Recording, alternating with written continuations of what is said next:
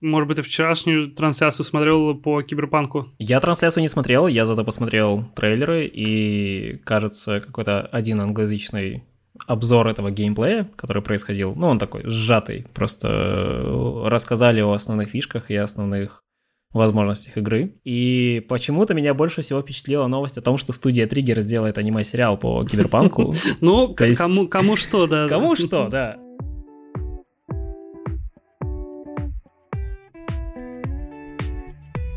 Привет, меня зовут Макс Сергеев, и это подкаст «Весьма наслышаны». Подкаст о тех, кто любит музыку. В каждом выпуске я общаюсь с приглашенными гостями, музыкантами, блогерами, промоутерами и другими деятелями. Узнаю об их музыкальных предпочтениях и раскрываю гостей с новых сторон. Также в каждом выпуске гости делятся своими рекомендациями для слушателей, советуют несколько альбомов, которые им нравятся. Для всех тех, кто слушает этот подкаст в Apple Podcasts и других подкаст-платформах, где можно оставлять оценки и ставить отзывы, не стесняйтесь это делать после прослушивания. Это помогает продвигать подкаст, чтобы его услышало как можно больше человек. Итак, поехали.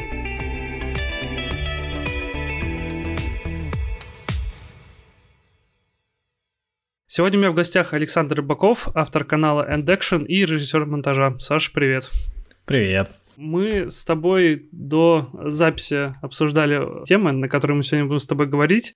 И для того, чтобы наши слушатели, которые с тобой не знакомы, расскажи, пожалуйста, чем ты сейчас занимаешься и занимался раньше. Прямо сейчас я по большей части занимаюсь каналом на Ютубе, хотя по моим не очень частным появлениям в интернете это вряд ли можно так назвать. То есть мои перерывы там в месяц или два — это какие-то страшные вещи.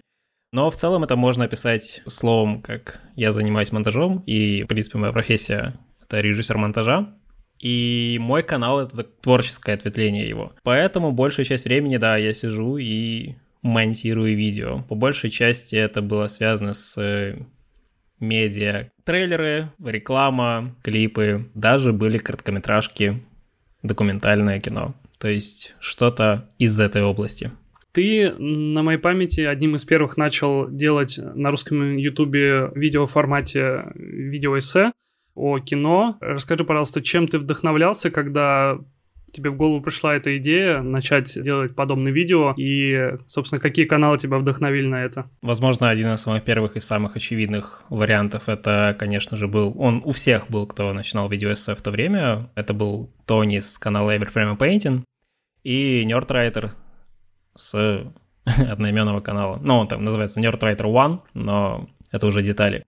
И они, как светило западной эссеистики, конечно же, освещали путь к самому жанру, который на русскоязычном ютубе практически никак не затрагивался. Это отличалось от кинообзоров или, в принципе, хоть какого-либо анализа, который был на русскоязычном ютубе по одной простой причине. Сам формат был аккуратным, минималистичным, и это действительно привлекало. Тем более, по крайней мере, Тони был пионером массовой какой-то видеоэссеистики, поэтому у него все было на стыке журналистики и документалистики, и опять же, это был очень такой емкий, минималистичный формат. У Нерда это было больше такое все на презентацию, на красоту, даже больше, чем на смысл внутренний. Хотя у него тоже есть достаточно глубокие темы.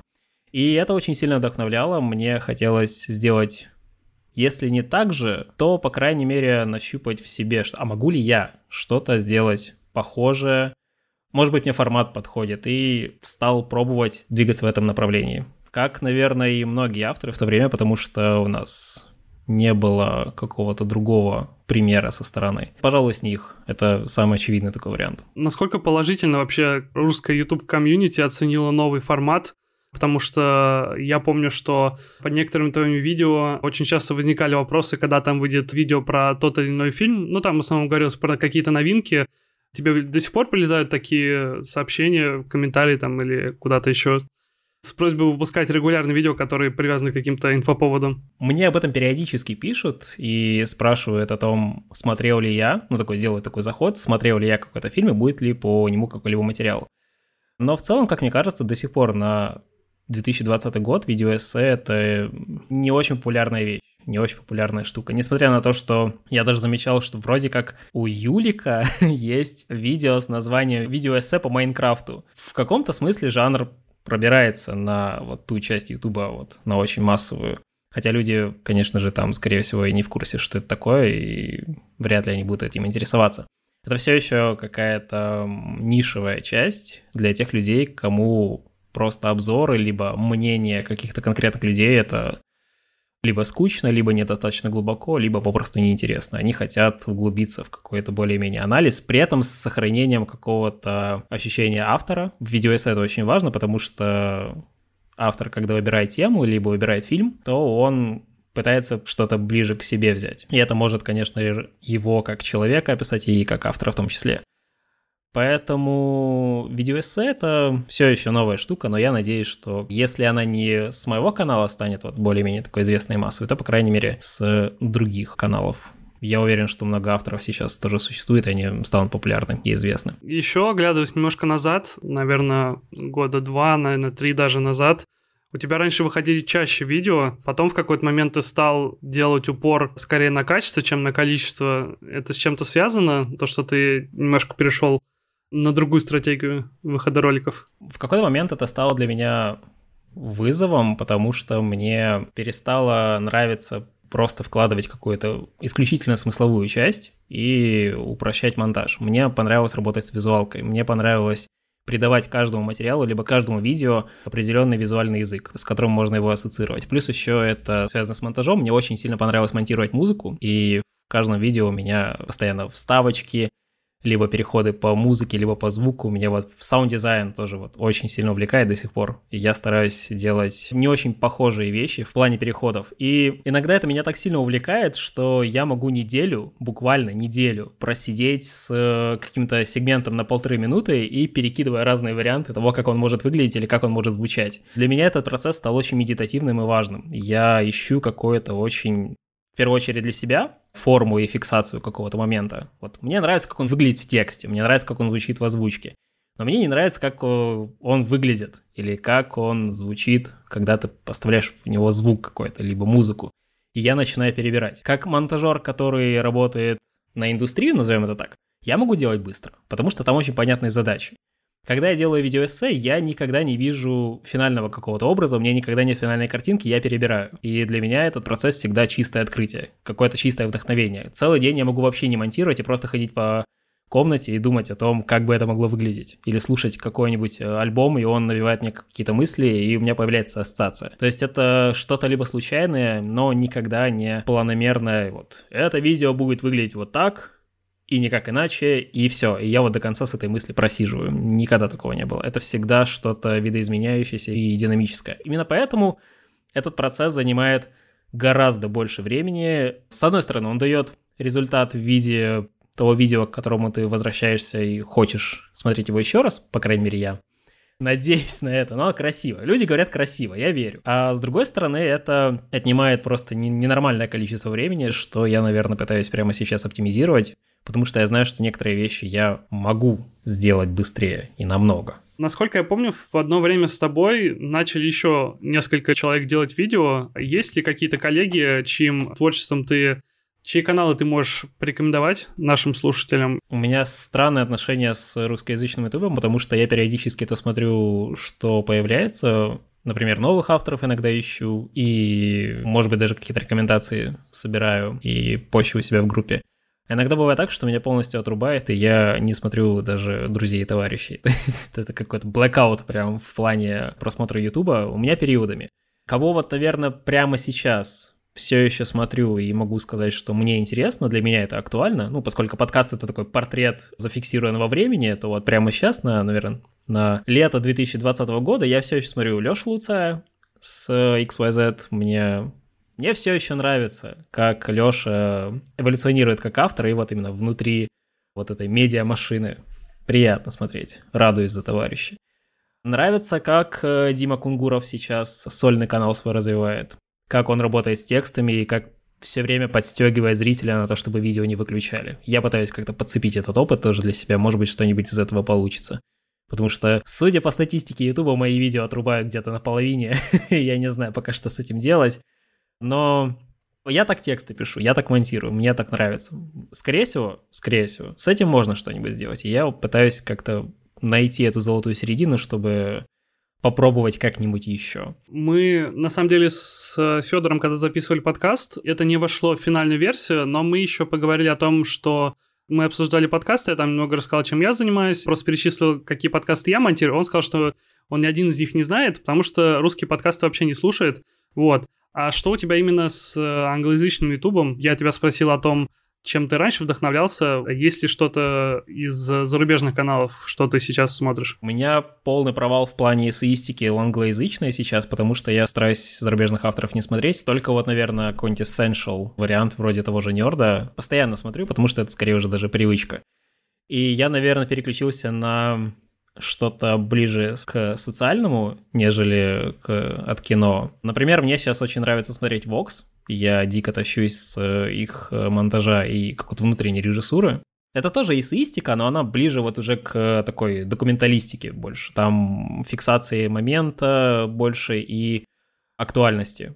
Ну и плюс еще то, когда тебе тем же самым спокойным голосом, такой же подачей рассказывает о том, что прямо сейчас происходит в мире, иногда это прям до дрожи пробивает. Не знаю почему, может быть на меня это как-то работает. Плюс еще опять же монтаж, да. Я очень люблю этот стиль, который выглядит как неряшливый и неаккуратный, но на самом деле он очень техничный. И он прямо связан с какой-то легкой подачей, которая есть у Вокса. Это мне тоже очень нравится. Не знаю, как нужно творчески мыслить, чтобы естественно к этому прийти. Вот это тоже интересный момент. В плане, наверное, тех, кто говорит о кино, я стал намного, намного меньше смотреть, чем когда-то раньше. Просто потому, что я по большей части потерял интерес к тем мыслям, которые у них есть, назовем это так, к тому способу рассуждения, который у них есть тоже. Есть, наверное, единственный канал, к которому я все еще испытываю огромную любовь, но он, у него частота выхода видео, наверное, примерно такая же, как у меня, раз в тысячелетие. Это «Капитан Кристиан. У него, наверное, даже это любовные письма, чем видеоэссе. Это у него просто потрясающий техничный монтаж через ротоскоп, через э, какие-нибудь ритмические переходы, через маленькие моменты, через э, то, как он со звуком работает. У него есть одно из последних сейчас видео, оно про Гибли, и как вообще Миядзаки работает с саунд-дизайном для того, чтобы его миры были иммерсивными. И он так сильно запарился с саунд-дизайном и с окружением, какой-то визуальной, аудиовизуальной эстетикой самого видео, что ты смотришь как будто бы гигантскую такую документалку подробнейшую про Гибли, которую сделали сами Гибли. Это очень важно, что он ухватил вот этот вайб Миядзаки и самой студии и каким-то образом перенес в свой авторский стиль, потому что он у него очень читаемый, он опять же очень чистый, очень детализированный и такой прям хочется перематывать некоторые переходы и просто смотреть их отдельно, потому что они все ручные. И вот эту эстетику ручного он перенес как раз-таки на этот материал про Гибли. Очень люблю пересматривать некоторые его видео, но, опять же, делает он... У него раз в 4 месяца он что-нибудь да выпустит. Вот такой вот у него примерно режим. Еще один канал, который я вспомнил у западных авторов, это канал Sideways, и он замечательно подходит под тему этого подкаста, потому что он про музыку. И он про музыку, по большей части, в кино. Сам автор из штата Колорадо, и он просто обалдеть как увлеченно рассказывает о лейтмотивах, о всяческом значении, эволюции музыки, о том, как это влияет на зрителя и каких-то невероятных уникальных ситуациях, когда музыка на самом деле может быть куда более значимее, чем киноязык, либо операторская работа и там же условный сценарий. То есть у него есть, например, минимальные темы вроде того, как музыка обводит вокруг пальца зрителя в трейлерах, или почему музыка в Шреке имеет невероятную культурную глубину и особенность, почему, в принципе, любим Шрека. Ну, как раз-таки, по большей части, из-за музыки. Или то, как песни в ремейках анимации Диснея не работают. Совсем никак не работают, и почему так происходит. К тому же он как-то мистифицирует музыку в кино, и это увлечение автором лейтмотивами и значением это невероятно сильно заряжает. К тому же Sideways — это один из тех эссеистов, который с каждым выпуском он становится только злее, и за этим просто невероятно увлекательно следить. Так что да, настоятельно рекомендую и этого автора. А не бывает у тебя такого, знаешь, как у креатора, но поскольку видеоэссеистика это такой немного нишевый, конечно, формат на ютубе и на русском, и на зарубежном, такого, что ты специально не хочешь смотреть эти ролики, чтобы оттуда что-то не подчеркнуть, какие-то ходы, то есть как это все можно подать. Конечно, криптомнезия ужасная вещь, отвратительная, просто невозможно, я ненавижу ее. Это та вещь, которая прям разрушает все то, что ты знал и был уверен в себе, все идеи, которые ты думал, что они пришли тебе естественным образом, а на самом деле где-то это услышал. Отвратительная вещь. ну, конечно, да, да, бывает такое. Ловлю себя на мысли, что не, не хочу смотреть. Я написал в канале пост о том, что я привык все вещи открывать сам. Ну, там именно про музыку говорится. Я не читаю вообще никакие музыкальные издания, типа там Пичфорка и вот этих всех. Я не привык к тому, что я приду в какое-то место, и мне там расскажут, что нужно мне послушать я скорее пойду там в какой-нибудь стриминговый сервис и начну там сам что-то искать, чтобы потом из этого составить какое-то свое мнение, чтобы у меня не возникло какой-то предвзятости. Я почему-то думаю, что если я прочитаю где-то какой-то ревью, это может повлиять как-то на какой-то, да, немножко отпечаток на меня оставить. Я потом на альбом или на какой-то исполнитель буду смотреть совсем по-другому. Я просто смотрю на это с такой точки зрения, что, возможно, ты какой-то новой информацией... Вот как Федор Тимофеев продал Radiohead, Таким же образом можно для себя что-то новое открыть. Ты перетягиваешь на себя эту сторону, она становится твоей, но ты все равно пропускаешь ее через себя. Какой-нибудь ревью даже на тот же самый альбом. Ты все равно его пропускаешь через себя, и наверняка же не все вещи там для тебя будут актуальны, которые описаны в этом тексте. Отнюдь не все. Да, это все еще такое странное состояние, когда ты не знаешь, а где твое, а где приобретенное, а где ну, какое-то внутреннее естественным образом рожденная, но, тем не менее, опыт тоже таким образом можно получить. Это сейчас, наверное, прозвучит как такое небольшое откровение. Немногие слушатели знают, что я работаю в студии Толк. Мы делаем подкасты на заказ, и вот у меня лично, как у монтажера подкастов, было первое время, когда я только думал выпускать свой подкаст, долго не мог отделаться от такого чувства, что мне это не нужно будет потом показывать какому-то заказчику, передавать направки, то, что я буду делать это для себя, ну и потом буду выкладывать это куда-то, где буду слушать, не будет этого промежуточного этапа, и это не является моей работой. А у тебя, как у видеомонтажера, когда ты делал свои первые видео эссе, был ли какое-то чувство того, что ты можешь сделать что-то не так? Было ли что-то подобное? У меня достаточно долго было волнение, когда я отсылал свои работы на просмотр, но это скорее не из-за того, что я волновался из-за качества своей работы, а скорее из-за того, что я не до конца понимал саму кухню. Был какой-то момент, что те люди, которые проверяли мою работу, они знали больше меня. Было такое скорее, я не хочу делать правки, а потом еще правки, а потом еще правки. Вот у меня скорее было вот за это больше переживание, потому что я знаю, что я все еще недостаточно хорош для того, чтобы отправить без правок. Вот это меня больше волновало. Когда я уже до конца понял кухню, до конца понял ритмику, ну, например, когда веб-сериал, например, монтировали, там нужно было строго, прям чуть ли не по ГОСТу делать монтаж, и у меня все никак не получалось, потому что я думал, что ну вот, может быть, как-то творчески здесь можно вот такую штуку сделать. Мне говорят, нет, рубили все, не делай так, ты только время тратишь. И мне было сложно тоже от этой мысли отделаться. Поэтому волнение было скорее за то, что нужно научиться было отделять творческое видение от, э, назовем это, ремесла какого-то, когда ты можешь выдавать примерно одинаковый результат за определенное фиксированное количество времени. Как только это все прошло, то я перестал переживать. Довольно быстро, кстати. То есть это вот резко как-то ушло. То есть долгое время продолжалось, но вот ушло как-то вот прям сразу же. У вас в 2018 году еще с двумя эссеистами, с Лешей Луцаем и с Ваней Рассадиным выходила короткометражка «Дельта». Есть ли какие-то вообще надежды на то, что вы когда-нибудь вернетесь к созданию чего-то подобного? Если да, то когда? А какие сроки? А когда? Я думаю, что мы вернемся, конечно же, к тому или иному совместному проекту. Просто с миром случилась корона, как ты понимаешь, и все то, что когда-то было запланировано, оно либо съехало, либо было переосмыслено очень сильно. Плюс еще у нас занятость очень сильно поменялась. Леша полностью в XYZ, Ваня сейчас, э, насколько я знаю, он в геймдев ушел. Я думал, он полностью в семье. В семье так тоже. Ваня, привет тебе, да, если ты послушаешь Ваня этот быстрее подкаст. всех, просто всех обогнал. Мгм. Взял и в семье оказался здорово. Зачем заниматься эссеистикой, чтобы вот эти поклонницы к тебе приставали? Если можно сразу просто жениться.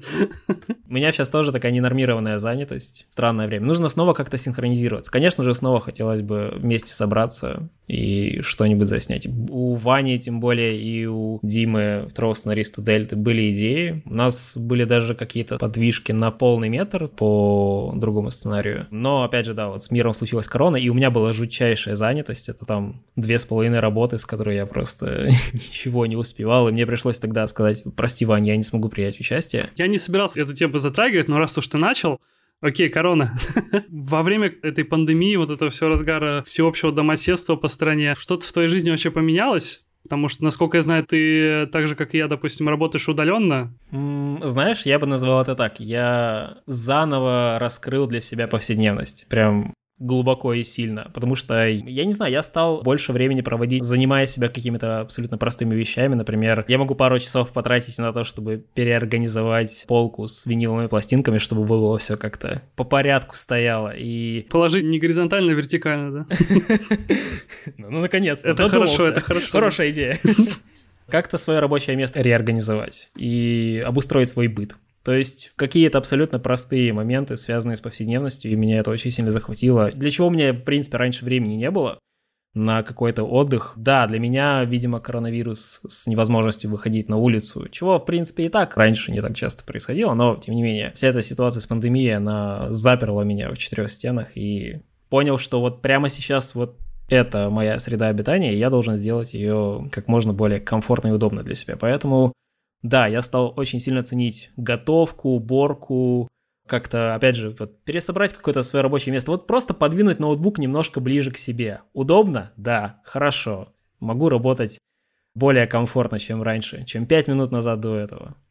Поэтому вот скорее для меня такие вещи поменялись. Ну и готовить стал намного больше, намного. Я с тобой еще хотел поговорить про винил. Ты несколько лет назад для себя открыл винил, начал собирать пластинки. Расскажи, пожалуйста, с чего ты начинал, что ты собираешь и какой у тебя сетап, можешь поделиться тоже. Начал я, наверное, с тем, что посмотрел твое видео про винил. По большому счету можно сказать, что ты один из первых, кто сильно повлиял на меня в плане виниловодства, что, оказывается, к формату стоит присмотреться. Да, те старые видео, которые ты записывал для канала, они вот стали первым вот этим кирпичиком к заинтересованности. Позже стал смотреть на то, какие проигрыватели есть, на то, как вообще обращаться с винилами. Много тебя спрашивал тоже о том, как это все работает и что мне нужно сделать для того, чтобы продвинуться. И самым первым проигрывателем у меня была аудиотехника LP60, стандартная. Сейчас вот есть уже модификация с буквой X, а до этого было просто обычная, не Bluetooth даже. И самой первой пластинкой был первый альбом у Churches, и он угу. пришел бракованный. Помнишь, я тебе тогда написал, да, Макс, да, да. а что это за черные штуки у меня на пластинке? Это нормально? И как казалось, да, пластинка бракованная. Amazon, конечно же, очень быстро возместил это недоразумение, но мне очень понравилось, что мое начинание началось с бракованной пластинки, я понял, что это знак, что все не так просто, и мне... Оно должно было так произойти. Было ощущение, что все идет своим чередом. И когда уже пришла эта пластинка, у меня уже тогда была по-моему, вторая. Я купил Вангелиса Blade Runner саундтрек, и это был оригинальный принт 94 года. Мне нравится, что Саундтрек у Ангелиса никогда не переиздавался, это все еще всегда принт 94 -го года, просто их было отпечатано достаточно много, их легко можно найти, и они все восхитительные. И с тех пор меня как-то, как говорится, трубу прорвало, и мне стало интересно собирать по большей части, наверное, саундтреки, потому что есть вот это ощущение, что мне нравится, как на виниле звучит оркестровая музыка. По большей части оркестровая, конечно же, музыка в фильме, но вот как она звучит на виниле. Я, видимо, как-то для себя это открыл с точки зрения эстетического какого-то удовольствия и с точки зрения того, как, как это все звучит, как инструменты звучат богаче. Тогда же, кстати, перелез на Харес, но это уже немножко другая история. Тогда этим не особо увлекался. Так что да, наверное, первый год я по большей части хотел собрать все пластинки у Чорчес, во-первых, а во-вторых, что-нибудь по Ну как, Саш, получилось? Конечно. Я думаю, что я перевыполнил план, который у меня тогда тогда примерно я представлял, ну, было бы неплохо там купить, наверное, пластинок 10, э? 15, может быть. Себя было довольно тяжело сдерживать, потому что интерес был невероятно огромен. Мне все еще иногда тяжело сформулировать, а что вообще такого в этом виниле-то? Да, окей, это эстетическое удовольствие, да, это немножко другой звук. Он не лучше, не хуже того же Хореза, это просто другой звук. Другая у него форма, и по-другому ты немного слышишь инструменты. Это элемент коллекционирования. Опять же, потому что я обожаю вещи, которые можно потрогать руками. Таскать домой все то, что можно потрогать руками, да, это про меня. И вот это ощущение коллекционности, что музыка может тоже рассказывать свою какую-то историю, что это выглядит на полке как книги со своей обложкой, со своей какой-то историей. У меня альбом Electric Use Breathing, в котором я делал видео отдельно, что это саундтрек фильма, который никогда не вышел. У меня эта пластинка, она в итоге пришла же погнутой, ее невозможно было слушать. Я пошел, выпрямил ее. На какое-то время она стала хорошо звучать. Но, видимо, повреждение было сильным, и со временем она стала только вот прям... Ну, ее не очень комфортно стало слушать из-за того, что очень много сибилянтов. Я вижу, что ты собираешь очень много саундтреков, но вот если с саундтреками, которые именно состоят из э, конкретных исполнителей, ну, то есть Скотт Пилигрим, допустим, если взять винил, там отдельные, да, треки же разных исполнителей. Да. Как раз я такие, условно говоря, сборники песен больше понимаю, чем просто композиции, которые звучат на фоне. То есть если под обычный винил, под альбомы каких-то групп, можно там, не знаю, потанцевать, там что-то поготовить, что-то еще поделать. Что вообще люди что делают? делать под саундтреки. Да, под саундтреки. Для меня это погружение какое-то. То есть я могу сесть на диван и, находясь в каком-нибудь акустическом центре, на меня это все изливается и работает как путешествие. Условно сказать... Ну, последний раз, что я включал из оркестрового, это был скорк э, третьей матрицы Дона Дэвиса. Там музыка у Дона Дэвиса — это вообще как миф, как классическое такое представление, как самый настоящий гигантский драматический театр, как будто бы Дэвис Дэвиса укусил Вагнер, и все стало настолько раскатистым и мощным, что твоя квартира прямо сейчас взорвется. Музыка в третьей «Матрице», вообще, в принципе, в трилогии «Матрицы», она рассказана как что-то мифическое и огромное. Ты не можешь это вообразить себе, ты можешь это только на себя принять, эту волну. И на виниле для меня это не то, что вы прям массивно раскрывается, но для меня это имеет немножко больше значения, чем я на каком-нибудь стриминговом сервисе включу play, и треки просто идут один за другим. Что-то есть в формате, в этом сетапе, в том, что ты сел на диван и просто направил все свое внимание к музыке, то есть как-то с уважением относишься к тому, что прямо сейчас она играет для тебя, а не где-то на фоне. Есть в этом что-то. Так что, видимо, с саундтреками это все еще ты берешь просто и слушаешь музыку, как обычно. Я на самом деле винилу во многом благодарен за то, что он дает тебе возможность дать второй шанс какому-то альбому или какой-то группе, который ты, может быть, знал по одному-двум трекам, но как-то никогда не думал, что что-то может быть в них еще, потому что у меня есть несколько альбомов, не скажу сейчас точно какие, но я их покупал где-то по каким-то прям очень э, сумасшедшим скидкам, чтобы там иногда подиджеить на вечеринке, поставить там эти пару синглов, а потом ты, когда ставишь этот альбом где-нибудь у себя дома, как раз вот не имея этой возможности переключить трек на следующий, тебе приходится все слушать, потом переставить следующую сторону, и вот так вот ты совсем по-другому вообще воспринимаешь альбом, с каких-то других сторон для тебя все это открывается, я поэтому винил намного больше стал любить после того, как вот эта возможность для меня открылась, и я понял, что так нужно делать чаще. Для меня тоже винил сработал именно таким образом, что я стал воспринимать альбом цельно как единую законченную композицию, как отдельное произведение, из которого нельзя выкидывать какие-то составные части. То есть если раньше ты мог где-нибудь скачать альбом либо послушать, ты, наверное, в плейлист добавлял какие-то только избранные треки, и из-за этого наверное, даже задумка исполнителя, она терялась, потому что у плейлиста есть строгая иерархия, строгая последовательность. А когда ты выкидываешь из него треки, которые тебе не очень нравятся, ты эту иерархию разрушаешь, и как будто бы и задумка до тебя частично доходит.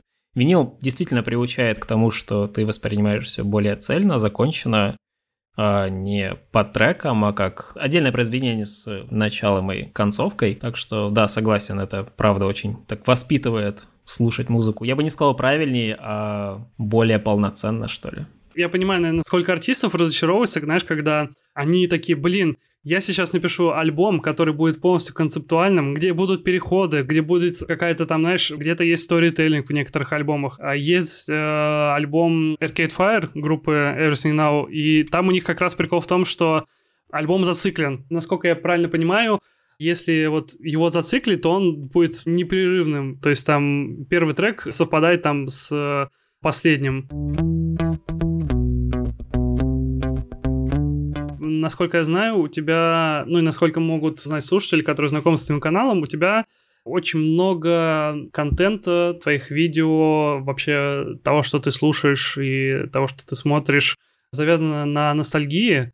Я хотел с тобой обсудить. Я понимаю, что какое-то время сейчас это будет все равно еще использоваться, но возникнет ли когда-то однажды такой день, когда все устанут от этого, что постоянно везде мелькает э, неон, 80-е, синтепоп, синтвейв, вот это все. Конечно, конечно же устанут, потому что, да, та же самая культура, она же циклична, и какие-то трендовые вещи, которые кажутся очень сильно популярны, которые как раз-таки вот из прошлого взят каким-то образом, переконвертированы под современность. Потому что у нас уже, конечно же, очень выдуманные 80-е, очень выдуманные тот же самый ретро-вейв какой-нибудь.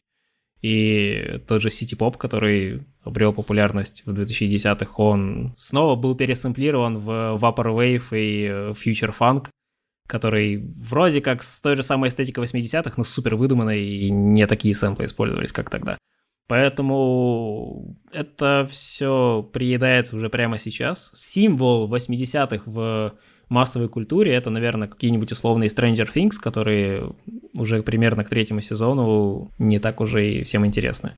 Опять же, не люблю обобщение, но если посмотреть на какую-то общую тенденцию, то люди не так сильно заинтересованы конкретно в сеттинге, сколько в том, чтобы персонажи развивались. И история тоже двигалась дальше. Если говорить про Stranger Things, я точно понял, что первый и второй сезон, они максимально похожи. Может быть, даже и третий тоже. Ну, то есть именно структура, что они там бегают, ищут кого-то, потом в конце у них есть босс-файт, обязательно что-то драматическое происходит, и начал ощущать, что сериал себя как-то изживает. В третьем сезоне они вроде как реабилитировались. Очень интересно, что будет в четвертом. И пятом потому что даферы говорили, что на пятом они хотят закончить. Кто знает, насколько это правда. И тоже я прекрасно понимаю, допустим, я сейчас вот тебя спросил этот вопрос о том, что долго ли еще мы будем смотреть на эти неоновые 80-е, вот это все, и я прекрасно понимаю, что мне уже самому немножко это навило скомину, но блин, когда ты включаешь уже третий сезон этих Stranger Things, ты все равно его смотришь, и тебе все равно нравится. Вот это странный парадокс немного. Но если говорить именно про Stranger Things, то там дело в том, что люди привыкли к этой эстетике, они привыкли к самому сериалу героям, и для них уже многое то, что касается 80-х, оно работает как часть мира, и это уже неотделимо. То есть это уже не 80-е в вакууме, это 80-е, с которыми есть связь определенная. Ну и, кстати, по поводу музыки тоже. То есть Кайлан Диксон и Майкл Стейн, когда писали музыку, они же специально использовали очень старые синтезаторы, и очень много сэмплов было взято из классических фильмов. Они все так тесно пересэмплированы, чтобы вызвать вот это самое чувство тоски и ностальгии по времени, в котором ты не жил. И там много именно тем, которые завязаны на создании внутреннего контекста, чтобы люди продолжали ассоциировать происходящее в сериале исключительно с э, сериалом. А если говорить про в целом движение в культуре, когда 80-е всем надоедают. Я думаю, что люди все равно будут находить то, что им нравится. Может быть, какой-то канал, может быть, какая-то музыка, которая все еще напоминает им об этом времени, но им этого будет достаточно. Они все меньше будут искать чего-то нового. То есть, если говорить, наверное, про мое творчество, там есть какая-то тоска, но она слишком сильно привязана ко мне. Я говорю о тех вещах, которые вызывают тоску больше у меня, либо использую какой-то визуал, который больше мне или как-то меня описывает, но Возможно, он ассоциируется с чем-то общим. Я не могу за всех судить, но, по крайней мере, я стараюсь выбирать что-то из какой-то визуальной эстетики, либо с, связанной с музыкой, то, что каким-то образом меня пишет. И если люди это считывают, мне этого достаточно. А глядя на, на какие-то вот эти 80-е, 90-е, ты примерно понимаешь, как это все раньше выглядело, а если сейчас пройдет условно еще каких-нибудь 20 лет, как будут представлять нулевые, десятые, для меня это остается загадкой. Я, например, думаю, что будет тоска по социальным сетям и мессенджерам обязательно. То есть, э, в принципе, по интернет-больше культуре, не по чему-то, что можно было потрогать, там, по ДНД, по неоновым вывескам, по формам машин, которые были когда-то, по еде, которая тогда была, а именно по чему-то, что было в интернет-культуре, обязательно. То есть будут тосковать по мемам. Скорее всего, будет настолько уйдет в цикличность, что вот эта вот пропасть, вот этот перерыв, который был в 80-е, например, 2010 это сколько? Ну, примерно 30 лет, да? Вот этот разрыв, он существенно уменьшится, и мы будем ностальгировать уже потому, что было 10 лет назад. Мне кажется, все сильно ускорится. А потом это схлопнется, и метамодернизм в нас, и корпорации нас всех сожрут. Сейчас ты как раз сказал, что будут ностальгировать по мемам. Сейчас очень странная штука происходит люди какого-нибудь там условно 2000 года рождения, они очень по-странному ностальгируют по мемам, которые были в десятых, вот эти все покерфейс, э, они как не то что издеваются, как немножко высмеивают это все. И вот интересно будет точно так же посмотреть, как это все будет через э, лет 20. Ну, это довольно несерьезные вещи. То есть, если высмеивается несерьезное, то даже интересно посмотреть, а к чему это может привести. Когда вы в интернет-культуре высмеивается что-то, что когда-то воспринималось серьезно, это немножко другой процесс. Хотя за этим тоже, конечно же, будет интересно посмотреть, как люди, э, родившиеся в разное время, будут воспринимать одно и то же. Но помимо мы точно будем ностальгировать это. Я почти уверен. Причем будут жаркие споры по поводу того, кто правильно ностальгирует, а кто, конечно же, неправильно. И ты тогда вообще мелким был, и всяческие такие неработающие аргументы, они все еще будут. Мне кажется, я с тобой уже это обсуждал. Вот для слушателей тоже дам контекст. У меня просто был определенный период жизни, когда я, ну, не то что запутался в себе, но потерял смысл в различных вещах, которыми я раньше там увлекался. Допустим, я раньше очень много читал, смотрел э, больше кино, смотрел больше сериалов, и в какой-то момент я себя поймал на мысли, что я больше не чувствую вот этого всего, вот чего чувствовал раньше. То же самое с играми. У меня полный стим игр, очень много крутых тайтлов. Я знаю, что они точно хорошие, и что я должен обязательно в это поиграть, но у меня нет этого ощущения, что устанавливаю, включаю, но что-то не щелкает, и для меня это кажется супер странным. Я начал понимать, что, скорее всего, это отчасти связано с тем, что очень много информации сейчас поступает в нас, как в людей, и что тот же самый информационный прогресс очень быстро идет, и мы тупо не успеваем перестраиваться, как-то останавливаться, отдыхать, задумываться над тем, что вообще с нами происходит. Ну и к тому же это связано с тем, что мы утомляемся от такого количества выбора. Из-за того, что у человека, в принципе, есть какой-то лимит на то же самое принятие решений, то мы устаем от того, что не можем выбрать, а что посмотреть на Netflix. И это иронично, потому что это, с одной стороны, не проблема, а с другой стороны, для мозга это одно и то же. Как устать от какой-нибудь изнурительной учебы либо работы, когда тебе нужно нести ответственность за какое-нибудь важное дело, и когда ты не можешь выбрать, что тебе вечером посмотреть, потому что тайтлов слишком много, и плейлист просто гигантский. И вроде как все хорошее, а вроде как и нет, и ты и ты устаешь. Вспоминаю, как было раньше, те же самые нулевые, что в 2005-2006 году ты сидел за компьютером, у тебя не все игры шли на него, и ты вот этот процесс э, прохождения игр как-то растягивал. Не искусственно, как сейчас, если бы у тебя бы был полный Steam игр, и ты такой, блин, а что, во что бы мне поиграть?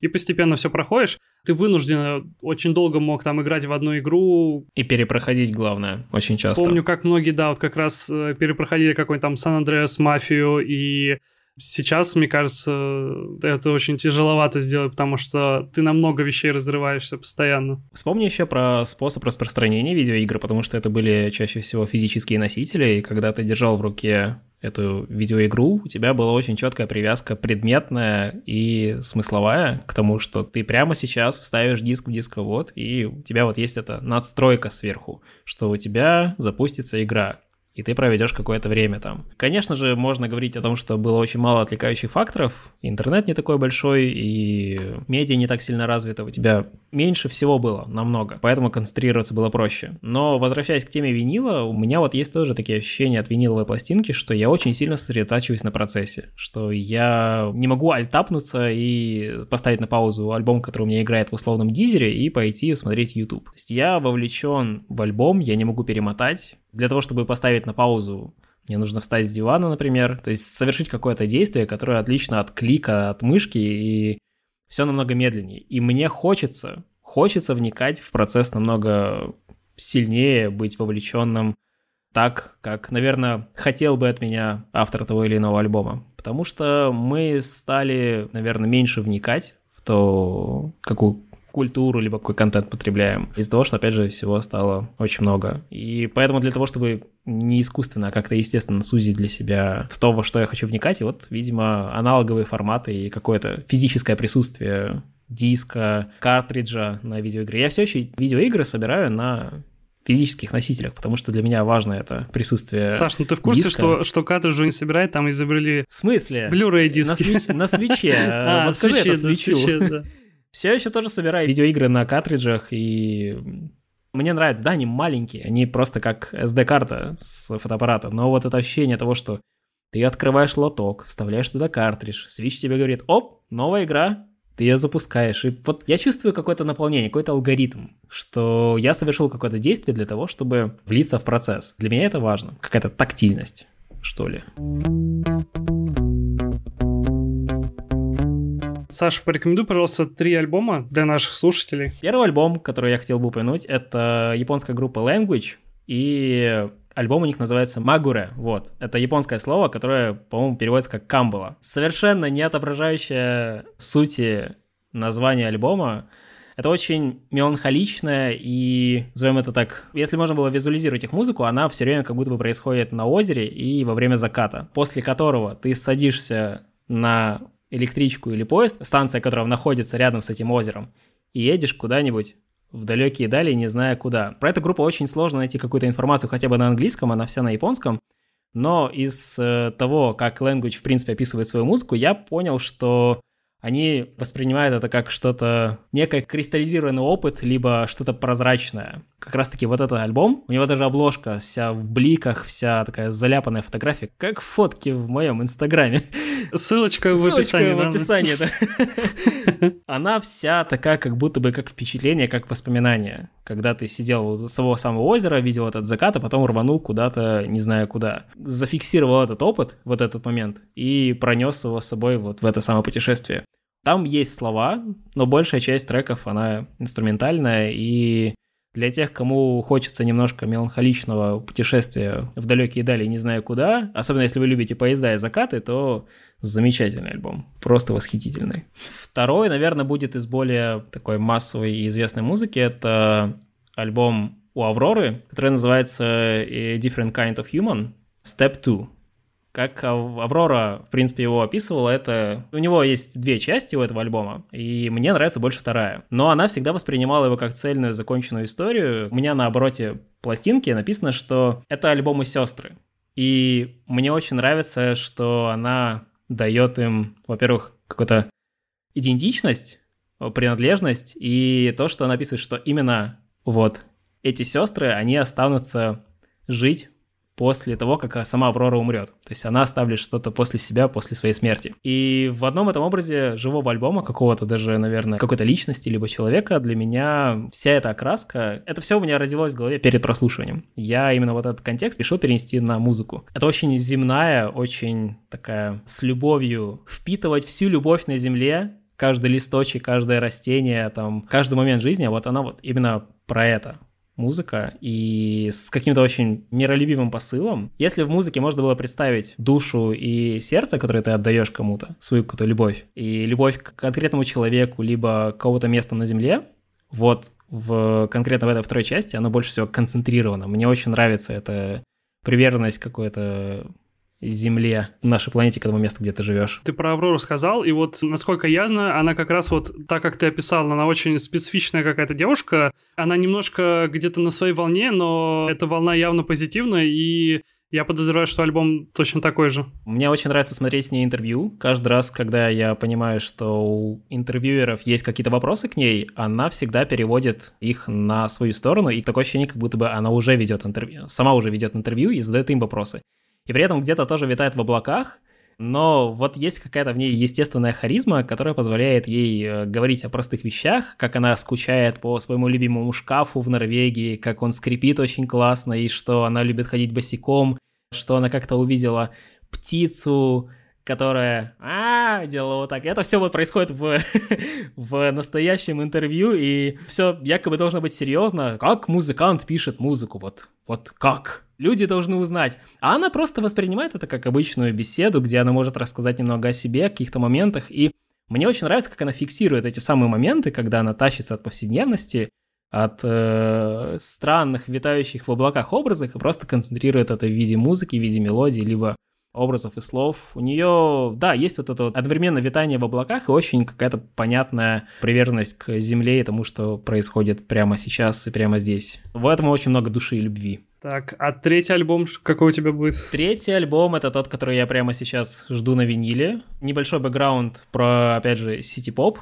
Это сити-поп альбом. Для тех, кто не знает, сити-поп — это музыка, джаз-фанковая японская музыка, которая была написана в 70-х-80-х, был у нее ренессанс именно в то время.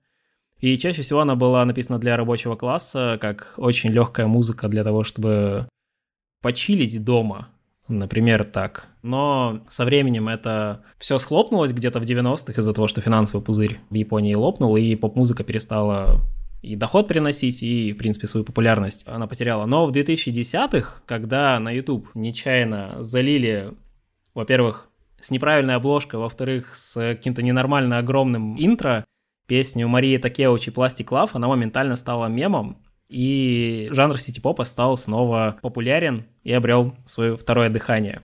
Так вот, это не Мария Такеучи, если что, потому что ее альбом у меня, во-первых, и так уже есть, и она слишком, наверное, дива. А я хотел бы порекомендовать что-нибудь такое попроще и от того, чего захочется обязательно плясать, если вы, конечно же, дадите этому альбому шанс и подарите ему свое сердце. Это альбом певицы под псевдонимом Анри, и альбом называется Timely с двумя восклицательными знаками. Если Такеучи это действительно такая прям возвышенная дива, она поет о любви, и потанцевать, в принципе, тоже под ее музыку можно, то Анри — это очень простая городская девушка, которая одевается в как попало и ходит э, по жарким улицам Японии и поет э, тоже о простых моментах. Что очень важно, во-первых, как я сказал, от этого альбома, скорее всего, вам захочется плясать, если вы дадите ему шанс, конечно же, потому что, ну, если вы никогда не слышали сити-поп, для вас это будет звучать как обычная японская попса. С другой стороны, там очень сильное джазовое фанковое нутро, от которого ты понимаешь, что, во-первых, эта музыка очень технично и хорошо сведена, как мне кажется, а во-вторых, это еще и немного культурный момент, потому что это самая первая песня, кажется, она называется Cat, Cat's Eye, Песня Cat's Eye стала самой первой поп-песней, которая, да вообще, в принципе, такой более-менее известной песней, которая стала использоваться в аниме-опенинге. И тогда вся индустрия касательно того, чтобы продвигать исполнителей через заставку какого-нибудь популярного аниме-сериала, она вот именно тогда и родилась. Есть это еще и с культурным контекстом альбом. Я очень рекомендую его послушать тогда, когда у вас плохой день, когда вы пришли домой или очень сильно задолбались после работы, когда вы понимаете, что ну, руки опускаются и все, сил нет. Просто включите его, и где-то к середине вы поймете, что ваше тело непроизвольно двигается в разные стороны, потому что, ну, противиться этому ритму невозможно. Она очень энергичная, очень зажигательная. С Авророй, кстати, в принципе, тоже такое может произойти, потому что она очень харизматичная, и в плане музыки тоже. Но у Анри это немножко экзотичная в том плане для тех людей, которые японскую музыку не слушают, хотя этот альбом достаточно популярен в своих кругах. Вот такие вот три пластинки.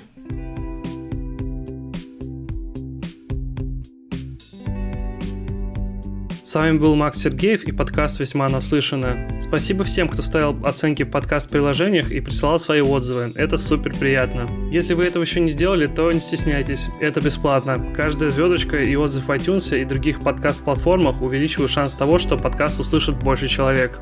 Ссылки на все видео и альбомы, о которых мы говорили в этом выпуске, я оставлю в описании. А также, чтобы быть в курсе всех новостей подкаста, подписывайтесь на мой телеграм-канал. Там я буду публиковать анонсы и ревью новых альбомов. Ссылка будет в описании. Дальше будет только интереснее. Услышимся.